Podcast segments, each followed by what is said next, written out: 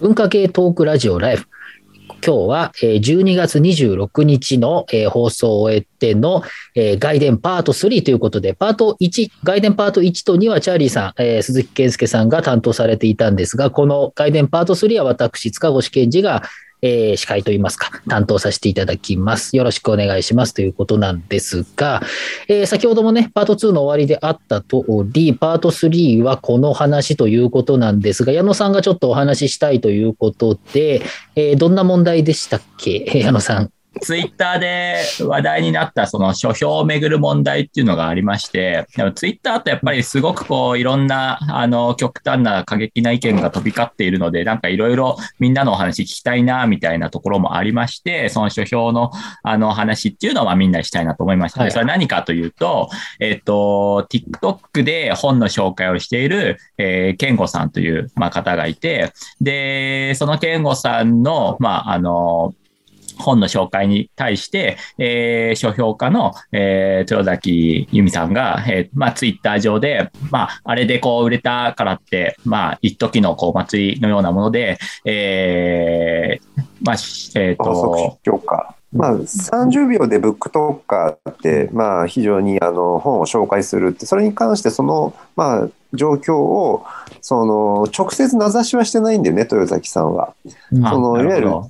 短い時間でその本を紹介することに対して疑義を唱えて、うんまあ、その中で書評を書けるのっていう問いかけをしているって最後、うんうん、ですよね。ちょっとフォローすると。それでその健吾さんという方がさらに、えっと、まあ、自分は書評家ではないので、まあ、書評書けません。ただ、まあ、本は、あの、好きなんですっていう。だけど、まあ、こういうふうに、あの、なるんであったら、こう、やめ、活動やめますみたいな展開にもはっ、まあ、それだけはきっかけじゃないという話もありますけど、あの、発展して、まあ、ちょっとこう、あの、ざわっときたという、まあ、ところがあって、まあ、カンカンガクガク、あの、ネット上では、いろいろこう意見が飛び交ったと。というところで、まあそれみんなどう思ってますかみたいなことをあの話したいなっていうふうにこう思ってるわけですけど。えっと、あれですよね。まあ早水さんもあのご自身のポッドキャストでその話をいろいろされていたと思うんですけれども、まああのもちろんいろんな、あの、矢野さんおっしゃっていただいたようにいろんな議論があると。えー、その中でもう、えっと、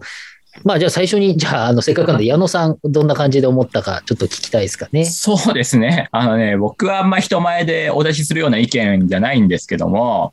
まさに今日の昼のイベントでも倉本さんに言ったことなんですけど、いちねんまえに僕は倉本さんに、最近書評に対してモチベーションがないっていうことを、まあ、ちょっと愚痴っているんですよ。で、これはまあ自分の中の問題で、僕はむしろ倉本さんとか豊崎さんとかの、あの、もうめちゃめちゃ網羅的に読んで、もうめちゃめちゃ書評書いてめちゃめちゃ紹介していくっていうところが、まあ、すごく苦手意識があるし、で、まあ、今日もこのいちねんの振り返りっていう話ですけど、いちねんで区切って何かを読んでいるみたいな感覚すらないから、その、なんていうか、ある種のこう、タイム感とともに本を紹介していくっていう、えー、しかもにせんじぐらいでっていうことに対してはどんな意味があるんだろうかっていうことはやっぱずっと思っていて。で、まあ僕はだから批評家っていうふうにこう名乗って、だ批評も今はすごくこう価値が下落してるので、まあなんかあえて名乗ってるところもあるんですけども、そうやってなんか自分の問題意識で口出しするようなあの批評みたいなものっていうものはこうわかるし、えっと、マッピングするような月評と新人小説月評とか、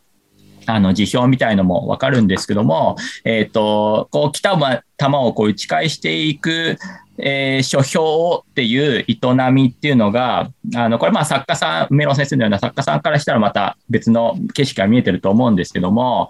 書けたから何なんだよって、僕も書評書くけど思いました、すごく。あのー、なので、そういうところで、あの、考えたときに、えっと、あの、だ、だから、いや、すいません、えっと、確か、あの、僕はそんなにこの問題に詳しくないんですけど、いろんなものがちょこちょこ出てきたのを読んだ時に、あそこで問題になってたのは、なんか、いわゆる広告の言葉と批評の言葉っていうのが分かれてるみたいなことが問題になったっていうふうに言われていたと思うんで、で、批評っていうのはクリティックなので、クリティカルヒットのクリティックですけれども、だから、あの、好きとか嫌いとかっていうか、まあまあ判断するっていうことですよね。だから、それは、あの、好きも嫌いもいろいろあると思うんだけれども、そういったあのものと、えっと、広告性ってものが分かれているって話だと僕はなんか感じていたんですが、その辺はいかがですか？その辺はいかがですか、倉本さん。そうですね。この問題の系が本当錯綜していて、そのフェーズが移行していくごとにどんどんどんどん問題系がずれていくっていうことは、早水さんも多分追っててウォッチしててって感じたことだと思うんですけど、まず書評家の口から言えるのは、私は基本的にはあの本を紹介する仕事っていうのは書評家も含めて分業制だと思ってるんですよ。だからそれはそのそれこそ私があの話している言葉っていうのが届かないところもあるし、あのあの逆に私が話す言葉の方が届くところもあるとこ持ってるし、それはもう本当に得意な人が得意な場所で働けばいいっていうふうに個人的には思ってるんですよね。ちょっとね、そのこの問題もうちょっと説明をすると、むしろ書評家とね、本を紹介する役割っていうのは、うん、その業界の中の一部で、割とその業界全体への批判というのが、えー、豊崎さんへの批判なのかと思ったら、そっちの業界の中から豊崎さんへの批判が出てきたことが、俺はちょっと見ていて、あのー、そう感じたことなんだけど、それがふつかごぐらいにひっくり返ったんですよ。それは健吾大賞っていう、うん、まあ、書店員、書、書店員じゃない、書店のグループと書店複数と、まあ、出版社が、まあ、これ前々から準備した、えー、いわゆるその、まあ、大規模な、えーまあ、本の賞を作るっていうのを、これ業界の中はどっちかっていうと、だから TikToker 側だったんですよ。だから当初ね、そのこれ分かんないんですけど、ただ単に本が好きで紹介していた TikToker なのか、めちゃめちゃ裏側にあの大きい売る分業の仕組みの中の一つである、えー、なのかっていうのが急に分からなくなって、うん、どっちが大きい業界をバックにしてるのかって言ったら、これ TikToker の側だったんじゃないかと。で、それはみんな TikTok ってそういう、例えばこれがいあのね、他のインスタグラムとか YouTube だったら、その後ろに大きい会社とか大きいそのショーがあったりするのってもう慣れ、慣れっこなんだよね。インフルエンサーの後ろにお金がついて回るっていうのは。ただ今回は TikTok だからそうじゃなかった部分が僕はあるように見えたっていうね。で、そこがひっくり返った。どっちがより、まあ、電通が入ってたわけじゃないんだけど、電通的なものだったかっていうのが非常にわからない事例で、その中でこれどっちがプロでどっちがアマチュアとかっていうのは全く関係ない状況の中で、今回の議論っていうのはちょっといろいろ区分けしなきゃいけない部分があって、みんな割と T僕は結局あそこで起こったことは TikTok と Twitter のプラットフォーム間のユーザーのなんか俺たちと違う感っていうのがお互いぶつけ合った、なんかプラットフォームユーザー間の競争だった気がするんだよね、炎上という、うん、面白いですね。あの、えっと、今の背景の話がすごい面白かったし、すごいあの有意義だし、で、まあ、あの前提としてあの俺が書評が意義がわからない悩みは俺の悩みなので、別にあの書評全体をとは思わないんですけども、で、あのむしろね、あの今日も昼間言いましたけど、リスペクトの裏返しと本当に思ってる、嫌味じゃなくて本当にそう思ってるんですけど、あのまあそれ今日表現の民主化の話っていうのが本編であって、で表現の民主化っていうのはそういう、えっと、プラットフォームであったりとか、えっと、システムの部分でなされているんですけど、僕はやっぱりもうちょいこう言葉の部分にそのことをすごくこう感じ、あのもっとこう考えたいなっていうところがありまして、えっとまあ、問題提起として別にこれ本当になんか倉本さんにね、なんか言うように響いちゃうかもしれないですけど、自戒を込めてだし、シーン全体の話として言いますけれども、あの書評の言葉っていうのがやっぱりうーん何かもうちょいみんなで考えていきたいなっていう思いはすごくありますね。あのー、まあこれはちょっと抽象的な話になっちゃいますけども、だからあれはだから豊崎社長のあの意図じゃないということも重々承知ですけども、あの書評というものを中心とするえっと読書コミュニティがあって、それはいいことだとすごく思うんですが、俺はそこまでおそらく本を愛してなかったから、あのー、あの、そこでですね、何かこう、書評の言葉がもっともっと外に開くような、まあ、開くっていう言葉も陳腐なんですけど、外に開くような何かの契機みたいなものがあって、で、それがこういうライフのような場だったりもしてると思うんですけども、俺はやっぱこう、にせんにじゅういちねん、キングオブコントと エムワン がすごく面白くて、なんで、こういう、まあ、あれもいろんな問題はあるかもしれないけども、なんでこういうことが、あの、できないのかなとかみたいなことを考えていると、脇で、あのー、書評を書けるんですかみたいなものだけが、ちょっとこうね、うんうん、僕はだからそういう受け取り方しちゃったからね、あのー、崎さんすいません、誤解してましたっていうところもあるんですけども、しかし何かのそういう、あのー、まあ、片足ぐらい小説シーンに突っ込んでる身としては、何かもうちょっと幸福なね、開かれ方というものをやっぱ探りたいなっていう気持ちがすごい、うんうん、あの、湧き起こってしまったから、うん、うんうん、その道はああいう道じゃないんじゃないかっていうふうにすごく思ってしまいましたね。うんうん、はい。倉本さん、そちらどうでしょう？そう、うん、それはもうね、全くもって矢野さんの言う通りで、私もできるだけ開かれた方がいいと思ってるから、で、実際、大森のぞみさん、書評家で翻訳家の大森のぞみさんなんかは、どの、こう、メディアでど の, あの立場からこう本 の, あのレビューをしたしてもそれは書評だっていうふうに言い切ってる。それは私もそれに対してあの賛成するあの賛同するというかあの、まあ、同意なんだけれども な, なんて言えばいいのかな。こうだからそのこれが書評だみたいな定義みたいなものはする必要はなくって、まあ、した時になんて言えばいいのかな。その本について話をするっていう行為が有機的にちゃんとつながっていけばいいなとは思っていて、最終的にね、先ほどなんかその、ハイミーさんがこう、あの、説明してくれたみたいに、〇〇対象みたいな、まあ、ある種の、こう、なんて言えばいいのかな。〇〇対象はまあいいとしても、もう仮に、その、なんて言えばいいのかな。あの、他者の言葉を連れてくるような、こう、ムーブメントにつながらないのであれば、あまり私は、好ましくないって思ってしまうかな。あの出版社と本屋さんたちはやっぱりそれなりにそのこのメディア状況の中で本を売ることの難しさっていうのを覚えている、うんうん、これは間違いないことなんだよね、うん、でその中で、まあ、インフルエンサー的なコミュニケーションというか宣伝手法っていうのにが本が売れる TikTok 売れっていうのが本の世界で、うんえー、とそれこそ口あの残像に口紅をかが増刷じゅういちまんぶとかっていうのが話題になって、うんうんうん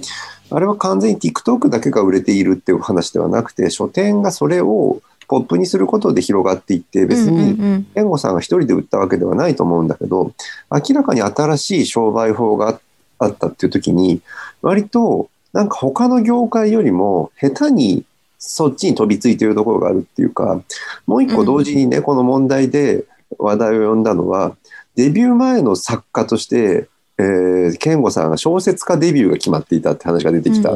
ゃないですか、うん、でそこに関してはやっぱりちょっと皮肉が多かったというかそのこれどっかで見たぞ椎名桜子かっていう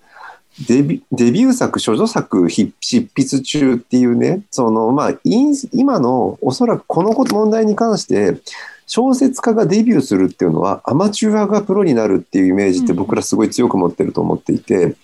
で多分小説の書評、あの評論家であるお二人とかからするとそれはちょっとおそらく不思議に思うと思うんだよね。そのまだ書いても世にも出てない小説をその小説家でデビューするってことが決まってるっていうのはこれ業界的になんか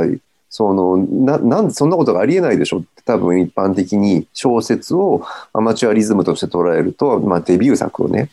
えー、デビュー作で そ, それこそ、まあ、新人って最初からプロではないのでただインおそらくインフルエンサー仕草の中ではそれって当たり前のことなんですよ。影響力を持ってる人が、えー、広告を書くように小説を書いてこれ何が悪いのって本当に書評の小説の業界の人たちは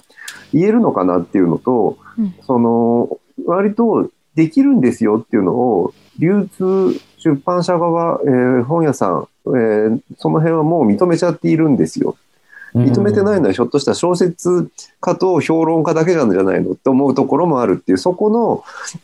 さっき俺がアマチュアリズムとプロフェッショナルの垣根がなくなっているってメディアで起こっている状況っていうのがまさにちょっと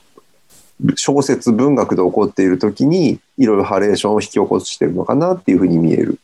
重ねていいですか？あの、はい、あれなんですよ。あのオープンなその形で書評がその書かれるっていうのは多分その、まあ、書評によってつながる空間っていうのが多分ある種のリテラシーとともに出来上がってきたその要するに届きにくい空間だからオープンじゃないといけないって意識になるんだけどインフルエンサーは真逆なんですよね。ちょっと燃えたらクローズにする方が得なので、あのどう考えてもあの要するにやめますっていう方がインフルエンサー的なその振る舞いを目的にするのであれば、健吾さんがどう思って考えたのか全くわからないですけれども、これがインフルエンサービジネスだと考えたらそもそもがどこまでも広がるので、これは広がりすぎたなと思ったらクローズにしたりやめたり引いたりする方が、つまり届かない方、届かないようにする方が戦略としては正しい。で、なので、あ、やばい、届きすぎちゃったかっていうのが、あの、インフルエンサー的な言葉の、あの、範囲なんですよね。だから、向いてる矢印も、その、そこで施行される言葉も、届けようとするオリエンテーションも多分、あの、大きく、まあ、食い違うものではある。ただ、その、文化産業なので、えーっと、対象にしているもの、作品と呼ぶべきか商品と呼ぶべきかはともかくとして、対象としているものは共通していて、かつあのこれが面白いことに、あの売ろうとしている人たちが書店ってことは物理媒体の方を売ろうとしているっていうところも共通してしまっていた。ここが結構面白い。要するに、あの、TikTok の人が電子漫画をバシバシ押してますっていう話だったら多分こうはなっていなくて、うん、書店っていうあの人たちが物理媒体をどうやってあの届けていくかって考えたときに、めちゃくちゃ広いけれども閉じる言葉と、あの、そこまでインターネットほど広がらないけど開く言葉。まあ、それこそ、あの、ちゃんとそのプロの言葉として届くように開いていく矢印を持っている言葉と、両方の言葉が同じ物理の本っていうところに乗っかったときに、いや、なんかこう、今起きてることってそういうことだなと思ったけれども、多分この話は他業界でも似たようなことは多々起こっている可能性が高い。だから、今までの、まあ、そうか、そう、僕今、の一連の話を聞いて、やっと豊崎さんがどういう意味で言ったのかと一つの推測はできるかなっていう、まあ、一つの解釈ができるかなっていうのは、えー、一般的に言われていたこととちょっと付け加えて 別, 別にちょっと思ったなっていうのが一つ。そしてもう一つ、まああの早水さんが TikTok と Twitter 的なっていう二つの対比が鮮やかだったと思いますが、まあ、方法論が全然違うものが両方同じプラットプラットフォームだと思われて出てきてしまっているので、まあ、断絶がすごくできてしまっているっていうことに、まあね、やっぱりあのフラストレーションというか、えー、何か一つの対立ができちゃっているっていうのはあるのかなと思いますね。いや、それこそ、その、私です、当事者、まあ、書評家っていうそのカテゴライズの中では、当事者であるはずの私ですら、その、物事が炎上しているというか、一番この、ヒートアップしているときに、そこにいなかったから、こう最初に言ったように、そのあのどちらかというと そ, そうい う, こう書評家の方からマウントしてるのは良くないのではないかっていう方向に行って行ってそういう見解を持ってたぐらいなんですよね。こうだけど、そう、様々な文脈というものを丁寧に丁寧に組んでいった結果、もう本当に問題の経営が複雑であるぞってことをようやく認知したというか。中、中にいても、ね、同じように中にいても、うん、結構、まあ、あるかどうかわからないけれども、うん、じゅまあ、かなり複雑に絡み合ってるっていうところがあるだろうと。うんうんうん、まあ、確かにでも、僕もあの、いろんな記事とかを見るレベルでしか見ないですけれども、うん、あれですよね、こ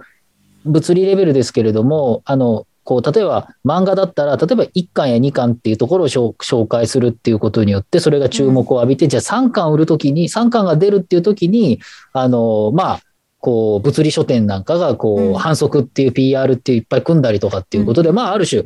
あの、まあ、み、みんな、あの、なんていうのかな、販売としてはいいことになるっていうことは確かにあると思うんだけれども、もしかしたら何かが、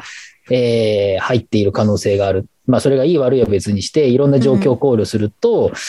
批評っていう文脈から見たときにっていうことがあるのかというのはなんとなく分かりましたが、どうでしょう、矢野さん、今皆さんのいろんな議論、矢野さんの自身の話も聞きましたけれども、いかがでしょうか。いや、あの、本当にいろいろ聞けて、話せてよかったんですけど、うん、まあ、だから本当にこう、TikTok の方がね、あの、売れて良いのだと。で、書評は、あの、なんていうんですかね、売れていないからダメなのだっていう単純な話じゃないっていうのはもう明らかにみんな薄々感じていて、で、そういう中で、あの、そういう図式じゃないことをみんな薄々分かりながらも、そういう図式の、やっぱツイッターとそういう図式の流れの議論にこうなるっていうことの、まあそのもどかしさというものがそもそもあって、で、そういうなんかこう言葉の流れを一回こうキャンセル し, しなきゃ、したいなみたいなところもあり、で、みたいな話と、あの、なんと言いますかね、えっと、何かこう、まあ僕は表現の民主化っていい言葉だなと思いながら聞いてましたけども、なんかそういうですね、あの、こう、こ、言葉のね、あの、使い道というか、あの、私たちがどういう言葉を使うのかっていうことを、やっぱりにせんにじゅうにねんはちょっとこう考えていきたいなというふうに、あの、非常に思いました。まさにね、うん、この問題は、その、さっきから僕は宣伝ばっかしているんで、自分のポッドキャストを始めた中のメ、メインテーマで最後のオチは、評論家としての豊崎由美はこの問題でものすごく評論のね芯をついているんだって話のオチを言ってます。ただそれここで簡単に言ってしまうと多分説明にならないので、長い言葉の末に結論として評論家とは何ぞやっていう話の結論あるので、ちょっと矢野くんそれは聞いてほしい。あ、まあ、ぜひぜひ、あ、勉強させてください。うん、それこれ聞いてる人は、今すぐ、あの、これを聞き終わったら、早水さんの聞いてくださいというところですかね。はい、私もにがつに本が出るので、よろしくお願いしますは、ついでに行ったりして。はい、タイトル決まってるんですか？タイトルは？あ、今日よりもマシな明日って、ね、あの、言葉をこう、ね、使うことで今日よりもマシな人がやってくるっていう、まあ、そういう本なので、バブンゲイト。ちょっとブック、ブックとかに媚びを解いた方がいい。えっと、そうですね。あの、どうでしょう。あと、あの、西森さんも、あの、あれですか、何かって言って、はい、どうぞどうぞ。あ、ごめんなさい。いいですか？あの、矢野くんに聞きたくて、あの、ごめんなさい。この話の流れで、この新しい話を聞いていいのか分かんないけど、あの、エムワン とキングオブコントに、こう、なんていうのかな。あの、希望を感じたみたいなのはどういうところでなのかなって聞きたかったんだけど、これは今聞いてもいいもんなんだろうか、時間的に。それは、それはだいよん部って感じになりますけど、あの、でも、あの、希望を感じたというか、うんうん、あの、一瞬で、あの、ちょっと伝わるか分かんないですけども、うん、エムワン はもう、錦鯉が優勝するという、もうなんかすごい物語として、ちゃんと、うん、しかもその物語は別に、あの、大した物語じゃないとか、通俗的なもちろん、苦節何年っていう物語なんですけど、うんうん、みんなが、こう夢中になれる物語っていうものがあのナチュラルに提供できていて、うん、さらにモードの更新みたいのもあるし、あの議論も喚起されるようなところもあるし、うん、まあどっからどこを取っても面白いと、うん、あのまあそれがツイッター関わっているっていうのもあるかもしれないですけど、コミュニケーションの装置としても面白いし、物語もちゃんとあって、なんかこの強度にやっぱり目指したいなと、あの小説なら小説、音楽なら音楽、なんでもいいですけど、自分のやってる表現もこの強度を目指したいなっていうのはすごいあって、うん、いやお笑いやってる人羨ましいって結構素朴に思いました。はい。そういうことだった。はい、わかりました。ありがとうございます。今えー、っとそうですね。えー、っとまあそろそろかなと思う一方で、えー、っと先ほどのこのテーマでずっと話してきたまあ批評問題とかっていうことで、ちょっとメロン先生にあのまあ何か思うまああの各立場でいらっしゃるので、何かあのその辺な何でもいいんですけれど、思う部分が言いづらか言いづらかったあれですけれども、なんかあればあのせっかくなんでっていう感じですけど、いかがですかね。いやなんか。どっちもと得なことがない感じがして、なんか、だ, だけど僕はそのおかげで、へえと思って、言語大賞の本を読んだんですよ。そしたら面白かったんです。な, まあ、なんかこういうことかみたいな。あ、なんかわかんないけど、俺に届いてる、この本みたいな。本来なら読むはずがなかった本を俺今読んでるみたいなことが起こるので、まあ何かそこはいいことだったのではないかと。で、意外とちゃんとした言語大賞の本って、あの、き、君、死にたがりの君に送る物語っていう本だったんですけど、まあ、読んでみると、なんかね、結構テクニカルな本なんですよね。その小説家が死んで、残された原稿がなくて、それをなんかそのエンディングを探るためにみんながその小説家の、小説の登場人物になって、ある閉鎖空間で、それを演じながらエンディングを探すみたいな、すげえトリッキーな話なんですよ。だけどまあそれが意外とエンディングにつながってくるんですけど、これが一人称と三人称で書かれてるんですよね。な中身がね、文体が。で、読んでると意外とわかんなかったんですよ。あれと思って読み返すと、あ、これ一人称と三人称で書き分けられてると思って、意外となんかその技術的に高度なことをしていて、なので、なんかその、すごい、なんていうんですかね、うーん、TikTok とかって軽いメディアだから、なんかその、携帯小説的なものを紹介してるみたいなイメージがある気がしてるんだけど、うん、そうでもなくて、意外とちゃんとした本を僕は選んでいると思っていて、ただ、なんかその、やっぱり使う、その時に使う言葉の問題であって、なんかその質が、本の質にはあんまり関係がないので、なんかそれは本当に悲しい、悲しい喧嘩だったなっていう感じでしかないです、うん、本当。わかりました。うん、まあ、そういう部分も確かにあるかな。えっ、ー、と、ありがとうございます。えっ、ー、と、そろそろですね、お時間ということがある一方で、はいはい、斉藤さんもちろん。いいですか？もちろんもちろん。あの、ちょっと矢野くんのその表現の民主化っていうことで、あの、思い浮かんだことなんですけど、去年その、あ、今年か、今年その横道誠さんって人のみんな水の中って、これも、まあ、また水に関わる本が出ていて、で、まあ、横道さんっていう人はその発達障害を持っている文学研究者なんですよね。で、まあ、ある種当事者研究団とその批評みたい、批評の言葉みたいなものを融合させるような、そういう本をやっていて、書いていて、それをね、斎藤玉樹さんが書評したときに当事者批評っていう風な表し方をしたんですよね。で、やっぱ当事者批評って結構、あ, あの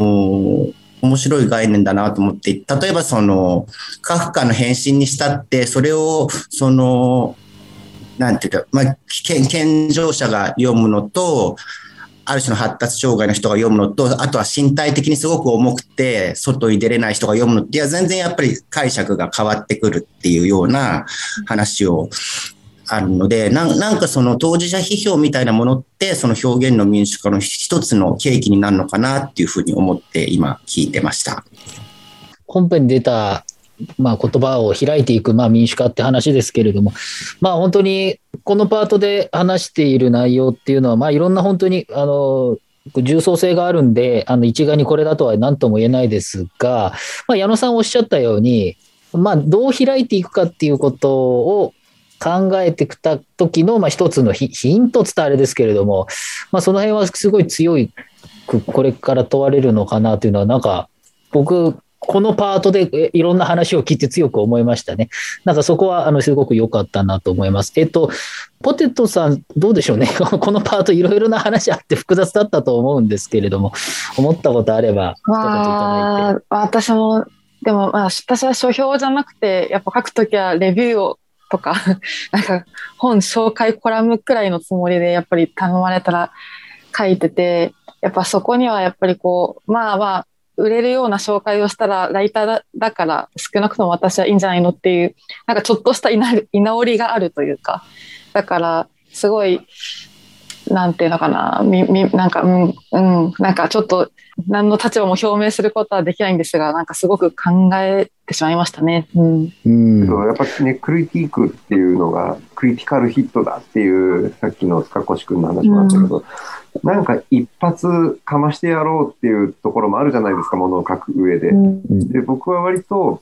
褒める、売れるってきっかけ以外評論家になるとやっぱりちょっとあると思っていて、やっぱなんか昔新聞の書評の中で売れてる本、朝日新聞だけどが、そこは売れてる本っていうもの、例えばこれがじゅうごまん部売れてるんだったら、そのちょっとそれをね、その書評って基本的に今もう褒めることしかないっていうのも結構問題になってるんだけど、そのなんでこれ売れてるのっていうのを割とバーンと批評としてぶつけるみたいな、斎藤美奈子とかがやっていた系譜っていうのがあって、腐すっていうのとか、うん、ちょっといじるとか、その辺の、なんて言うんだろうな、あの、これはネガティブなことではなくて、そこ問題を作っていう意味で本当にクリティカルなことって、僕は批評家って必要だと思っていて、それをなんか出す場所っていうのは減ってるなっていう、な何かしらの自分が押す本以外のものを紹介する機会がなくなってるんだよねっていう。ああ、それは確かにあるな。あ, あとまあ 場, 場がないっていうこともそうだし、まあ、すごい私の問題としては別に牙を抜かれてるわけでもなく、やっぱちゃんと腐すとか、はいはい、本当に技術がいることだなっていう、うん、なんかすごい手前の話もあるんですけど、まあ、うん、まあどっちにしても耳が痛いという。なんかあとも僕一つあるのは、こうまあ、書評というか批評家ですよね。あと杉田俊介さんとか、あのなんか僕すごい好きなんですけど、まあ、あの全部本読んでるわけじゃないですけど、あの何度かねライフにも来ていただいてお話したけれども、まあ、なんていうのかな、王道かどうかわからないが実存的ですよね。あのある対象に対して自分の人生っていうか自分の背負ってるものを全部かけて喋るから、あの内容の異感、これに賛成できるあ賛成できないかは別にして、あこの人の心が伝わってるっていうのとかも、まあ、一つのあり方としてあるのか。僕なんかどっちかってそっちのタイプなので、ただそれってあのいろんな事情で言えなかったり、まあ、言うのが恥ずかしい、言うと怒られる、何てかってあるんだけれども、そこをまあとにかく言い続けるっていうことなんかも、僕なんかはあの杉田さん結構尊敬してるんですけれども、まあちょっといろんなやり方はあると思うので、えー、来年以降もまさにね、あのこのライフっていう場所で、えー、いろんな話できればいいのかなと思いながらですね、まあ時刻はこれ今、えー、もうごじごじゅうななふん、そろそろろくじということで、あのチャーリーさんはちょっとね、あのいろんなあの次の関係でもう変えられましたけれども、えじゃあそろそろ締めたいかなというふうに思っております。えー、今年もね、本当ににせんにじゅういちねんいろんなことがありまして、えー、いろいろありがとうございましたということで、まあ来年また、えー、社会はどうなるのか、もういちねんごもさんねんごもごねんごもどうなってるかわからない世の中ですが、またここへこういう場所を作って皆さんで議論できたらいいなというふうに思います。ということで、えー、すいません、あとこのパートだけ私仕切りましたけれども、えー、ということで、今回の、えーと、にせんにじゅういちねんじゅうにがつにじゅうろくにち放送の文化系大忘年会にせんにじゅういちですね。こちらで終わりにしたいと思います。えー、皆様本当にありがとうございました。えっと、これ聞いてね、くださってる皆様ありがとうございます。良いお年をお迎えくださいませということで、では、さようなら。はい、お疲れ様でした。はい、ありがとうございました。ありました。で、あの最後にあの繰り返しますが、あの、えー、今回バリューブックスさんが、そうです、えー、スポンサーについてくださってますので、本の買い取りの申し込み、えー、ぜひ、えー、してください。あのー、キャンペーンコード ライフにいちいちに エルアイエフイー に、えー、数字のにいちいちに、えー、これを必ずあの記入していただいてですね、ライフに、えー、スポンサーすることで、まあ、どういうあの効果が出るかというのをちょっと、あのー、見てということなので、えー、ぜひなるべく多くのいい本を整理する際にはあのバリブックスさんの方に送ってください。それからいちがつにじゅうさんにちにまたそのバリブックスさんとのコラボレーションのイベントもありますので、えー、こちらも主催決まり次第、えー、Twitter などで発表しますので、えー、ぜひ参加をお願いいたします。はい、ということでこの後この流れで、えー、書評家倉本沙織さんのえー、書評系たたき売りラジオバーンある書評家死ぬほどプレッシャーじゃん、死ぬほど、えーまあ、ここでね書評家、えー、書評のメンタルか書評の意義等々がやはりね、まあ、あの皆さんにも伝わるかなと思いますのでちょっと待ってえ別になんか書評を誰も悪いものだとは言っていないしそうね、そうね、倉本さんももう見事なねいつものバナナですから私そんなのプレッシャーをかけてるじゃないかいや本当に本当にいやなんかね本当にリスペクトの裏返しっていうのが多分伝わってないと思うんですけど俺にはできねえなだから別にできなくていいじゃんみたいなことをやっぱ思っちゃったみたいな感じでねすいませんあの感情的になってしまいました。いやいや全然そんなことないです大丈夫です。まああとやっぱ問題定期的にはやっぱり僕が批評家と名乗り倉本さんが書評家と名乗りこの批評家男しかばっかいるじゃねえか問題みたいなものがやっぱな何か潜在的にあってなんかさっきの俺の声の大きさとかも含めてなんか何かジェンダー的な何かを感じましたリアルタイムで私もちょっと感じた、はい、なんかそういうのやっぱいろいろあるなとちょっと自己反省、まあ、反省っていうかなんかいろいろあるなと思いましたねはい、まあ、問題定期的にですが